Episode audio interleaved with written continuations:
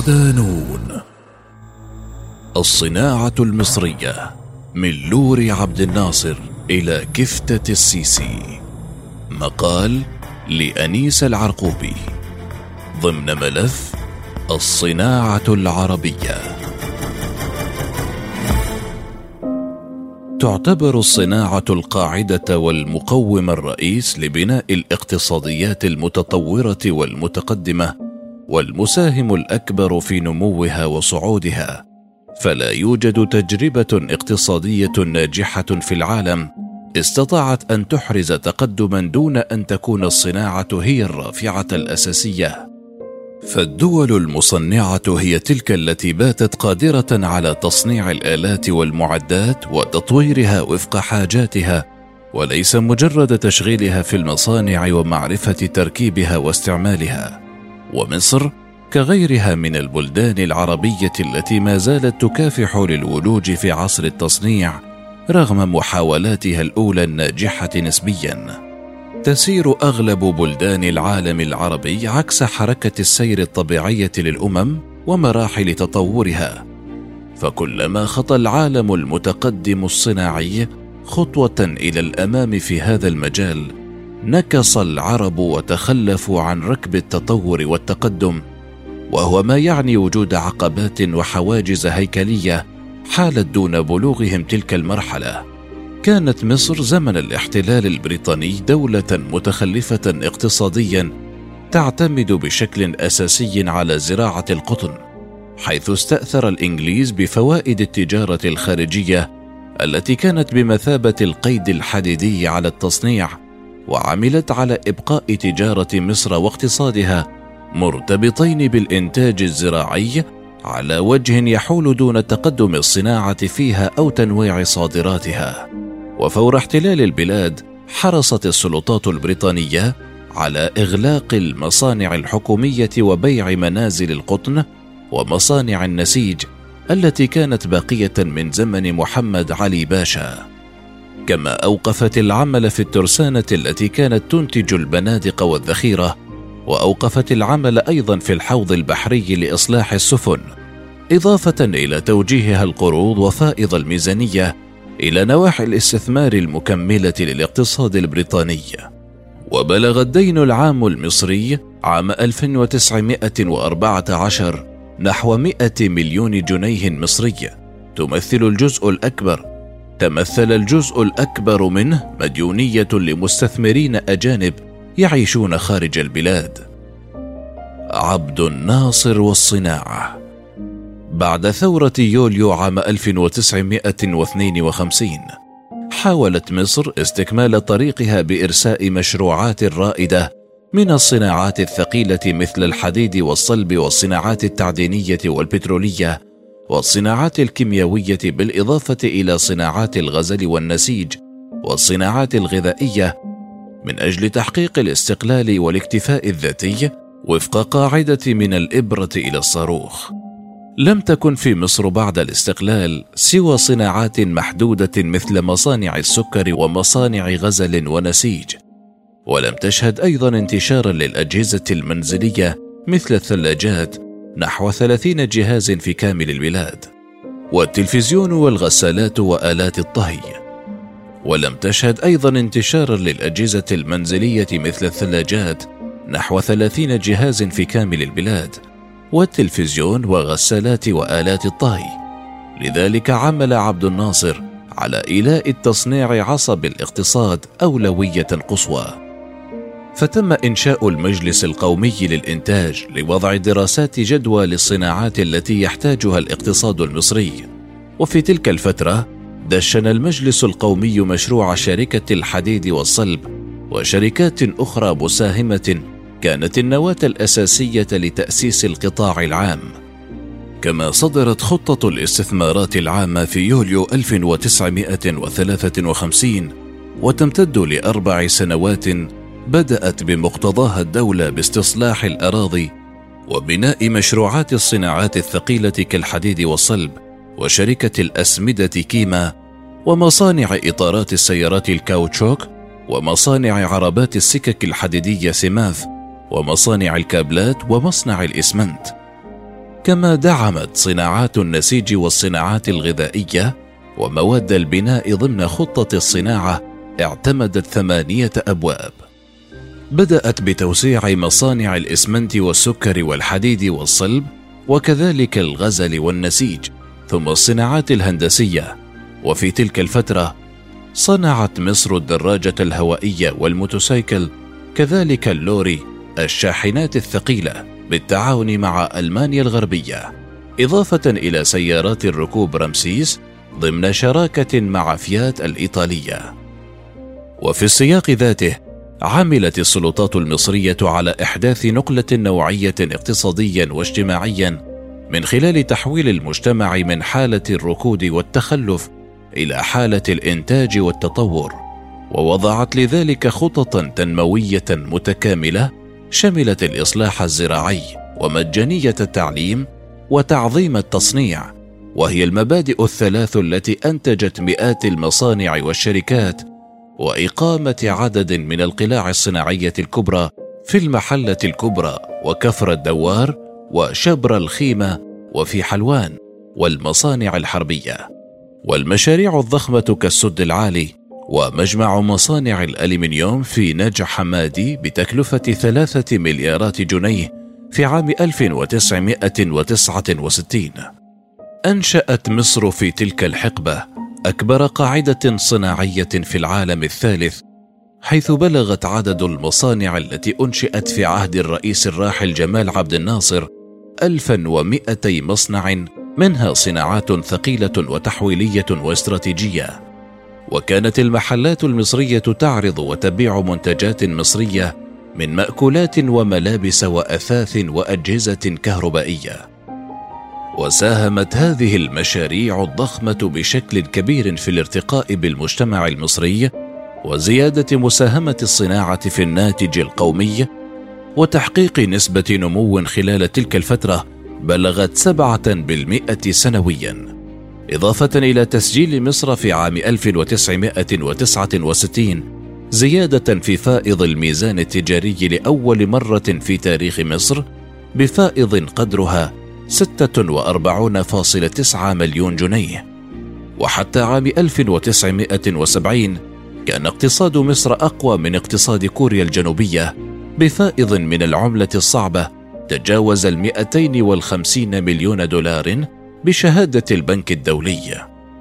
سجلت مساحة الرقعة الزراعية زيادة بنسبة 15% ولأول مرة تسبق الزيادة في رقعة الأرض الزراعية الزيادة في عدد السكان، إضافة إلى زيادة مساحة الأراضي المملوكة لفئة صغار الفلاحين من 2.1 مليون فدان إلى حوالي أربعة ملايين فدان، كما انعكست النهضة الاقتصادية في عهد عبد الناصر على مستوى التعليم.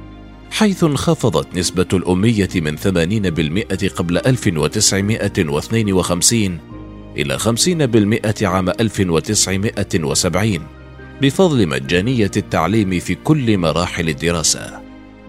من جهة أخرى، يمكن القول أن تجربة الصناعة المصرية بعد الاستقلال وأثناء حكم عبد الناصر نجحت نسبيا في تحويل المنوال الاقتصادي بالبلاد من زراعي تقليدي إلى صناعي وحاولت مصر وفق إمكانياتها المتوافرة في تلك الفترة والظروف الاستثنائية من حروب وغيرها دخول مرحلة التصنيع إلا أن التجربة اقتصرت على استراتيجية إحلال محل الواردات. Substitution import دون التوجه إلى التصدير وولوج الأسواق الخارجية. تراجع الصناعة. بدأ القطاع الصناعي المصري يتراجع منذ تسلم أنور السادات الحكم وانتقال الدولة من الاشتراكية إلى الرأسمالية أو النظام الليبرالي وانفتاحها على العالم الخارجي الاقتصاد الغربي واتباع سياسات اقتصادية متناقضة وعدم تجديد بنيته الإنتاجية إضافة إلى سوء ترشيد الموارد ونتيجة لاعتمادها على التوريد المفرط اتسعت دائرة الديون المحلية والخارجية وبدأت الدولة في التفريط في وسائل إنتاجها وبالتالي ارتفع معدل البطالة بفعل الخوصصة وتدنى مستوى المعيشة كما انتشر الفساد ونهب أموال الدولة ووصل الاقتصاد المصري إلى أدنى مستوياته. ولم يكن عهد محمد حسني مبارك أحسن حال من سابقه. فقد زادت معدلات البطالة إلى نحو 29% وظهرت سياسات الاحتكار من قبل رجال الأعمال المقربين من النظام ليسجل خسائر الاقتصاد حتى اندلاع ثورة يناير ما يزيد عن 200 مليار جنيه وذلك نتيجة التفريط في مؤسسات الدولة لفائدة القطاع الخاص وانهارت المصانع بشكل واضح حيث وصل عدد الشركات التي تم بيعها في 2006 إلى 642 شركة بقيمة 23 مليارا و737 مليون جنيه فيما تمت تصفية 33 شركة وبيع 84 شركة للمستثمرين. ثم تراجعت الصناعة مرة أخرى في عام 2009 بسبب تخفيضات مصر الجمركية وفق التزاماتها تجاه اتفاقية الجات لكن بعد ثورة يناير بدأ القطاع يشهد تراجعا أشد وطأة وصل إلى إغلاق 400 مصنع لتتواصل الأزمة إلى ما بعد. لكن 2013 تاريخ صعود السيسي إلى الحكم حيث سجل قطاع الصناعة تراجعا ملحوظا. السيسي وصناعة الوهم. بعد الثلاثين من يونيو تغيرت ملامح الحكم في مصر بتسلم العسكر السلطة وعمل عبد الفتاح السيسي على تعزيز حكمه وبناء مجده الشخصي عبر منظومته الأمنية على حساب التنمية والإصلاحات الاجتماعية ومؤسسات الدولة التي عرضها للبيع. واقتصر في رؤيته الاقتصادية على رفع سقف وعوده بتغيير واقع الحال عبر مخططات ومشاريع براقة لا تنسجم مع مقدرات البلاد ومواردها. وتأتي أغلب المشاريع التي أعلن عنها الرئيس المصري كتفريعة قناة السويس والعاصمة الإدارية ومشروع مليون ونصف فدان إضافة إلى السيارة ضمن بروباغندا سياسية خالصة وليست نتاج رؤية اقتصادية شاملة قوامها مكافحة الفساد وإصلاح المنظومة الإدارية والتعليم وكبح جماح التضخم وارتفاع نسب البطالة. ويعد إعلان السلطات المصرية في الثاني والعشرين من فبراير 2014 ابتكار علاج جديد للمصابين بفيروس سي والإيدز عن طريق الجهاز CCD للقضاء على الفيروسات من النوعين عن طريق اللواء إبراهيم عبد العاطي أكبر ضربة لمصداقية نظام السيسي الذي بنى حكمه على الوعود والوهم الذي يسوقه للغلابة وطالب العلاج. فلم ير الجهاز النور إلى الآن واختفى مبتكره من المشهد وملف القضية من درج المحاكم. ويرى مختصون أن السيسي حاول من خلال إطلاقه لسلسلة من المشاريع الضخمة استحضار تاريخ جمال عبد الناصر واستدرار عطف الشعب المصري واستمالته. فيما يرى آخرون أن القرارات العشوائية المصاحبة للإصلاح الاقتصادي التي اتخذها النظام المصري في السنوات الأخيرة كتعويم الجنيه وفرض ضريبة عقارية على المصانع وزيادة أسعار الفائدة لأكثر من 20% وزيادة أسعار الوقود والكهرباء عدة مرات فاقمت من أزمة القطاع الصناعي وتدهوره. بالأرقام. في سياق ذي صلة فقدت مصر منذ عام 2016 أربعين بالمئة من مصانعها أي ما يقارب ألفي مصنع وذلك وفق هيئة التنمية الصناعية فيما سجل قطاع الصناعات التحويلية أقل معدل نمو بين كافة قطاعات الاقتصاد خلال العام المالي 2018 2019 بتسجيله 2.8% مقارنة بأنشط القطاعات نموا التي تمثلت في السياحة بمعدل 20.1% والاتصالات بمعدل نمو 16.7% وكذلك أقل القطاعات نموا حيث جاء قطاع الزراعة في المرتبة الثانية من حيث الأقل نموا بمعدل 3.3% كما تراجعت معدلات نمو الصناعة عبر الزمن من 4.8% في العام المالي 2017-2018 إلى 2.8% في العام المالي 2018-2019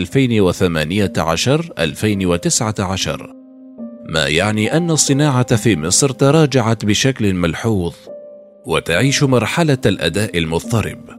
ومن بين المؤشرات الأخرى التي تؤكد مرور الصناعة المصرية بأزمة حقيقية تراجع الصادرات السلعية للعام بنسبة 1.1% في أول تسعة أشهر من 2019 لأول مرة منذ 2017 لتسجل 18 مليار دولار فاصل 995 مقابل 19 مليار دولار فاصل 208 خلال نفس الفترة من 2018 وذلك وفقا لنشرة التجارة الخارجية الصادرة عن الجهاز المركزي للتعبئة العامة والإحصاء. الفساد والعسكر. بعكس العالم المتقدم يسعى النظام المصري تركيز نهضة اقتصادية على قاعدة الرخوة أو على رمال متحركة لا يمكنها بحال من الأحوال تحمل قواعد صناعة صلبة وقوية واعتمد في سياسته على الهرم المقلوب بتركيز مشاريع عملاقة دون التفكير في مقدرات البلاد ومواردها المالية والبشرية. والأخيرة عماد كل نهضة عبر تطوير البحث العلمي وتكوين الكفاءات من مهندسين وعملة مهرة أو مقاومة الفساد والبيروقراطية التي تنخر البلاد لعقود متواصلة. ففي مصر إن أردت يوما التفكير في إرساء مصنع أو بعث مشروع صناعي فعليك اولا التفكير أكثر من مرة قبل أن تخطو خطوة واحدة.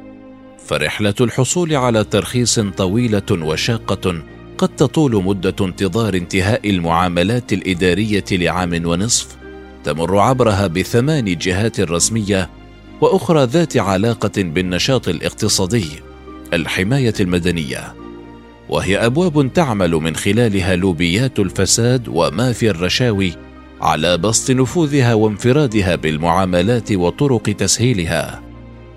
من جهة أخرى فإن سطوة العسكر في الفترة الأخيرة على المراكز القيادية ومجالس إدارات المصانع والهيئات الحكومية وبسط يدها العليا على مفاصل الدولة ساهم بشكل لا يدع مجالا للشك في تراجع الصناعة في مصر وإغلاق بعض المصانع وخاصة المتوسطة والصغيرة غير القادرة على منافسة وزارة الدفاع.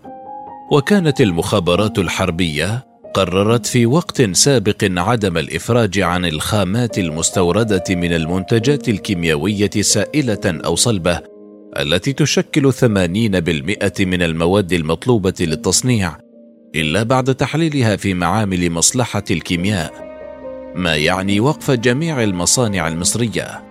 وقدرت الخسائر المترتبة عن هذا الإجراء نحو 2 مليار دولار من مواد خام التي تلفت أو أعيد تصديرها. كما اتجهت وزارة الدفاع المصرية إلى منافسة المصانع التي تحارب السلع المستوردة وتنتج ماركات محلية من أجل احتكار السوق دون ولوج صناعات أخرى قد تضفي تنوعا وتكاملا على التصنيع المصري.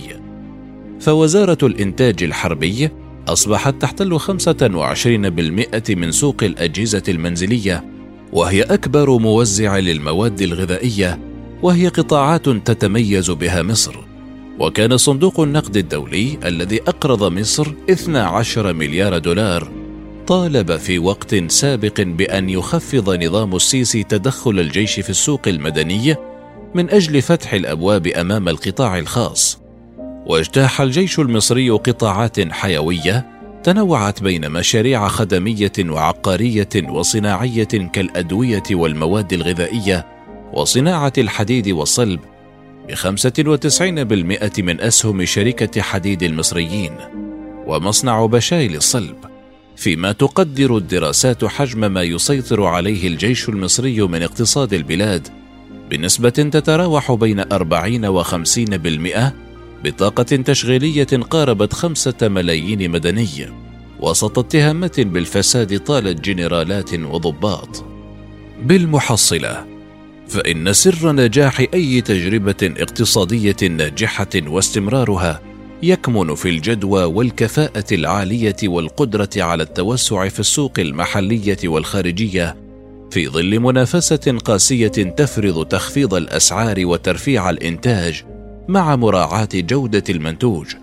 والأهم من ذلك إرادة سياسية ترسم استراتيجيات تنموية واقتصادية واضحة ومتكاملة ومتنوعة وتقوم على إيلاء الموارد البشرية العناية والمكانة اللازمتين إضافة إلى عدم اقتصارها على وعود بنفسجية وبروباغندا سياسية لم يعد المواطن العربي عامة والمصري خاصة في حاجة إليها.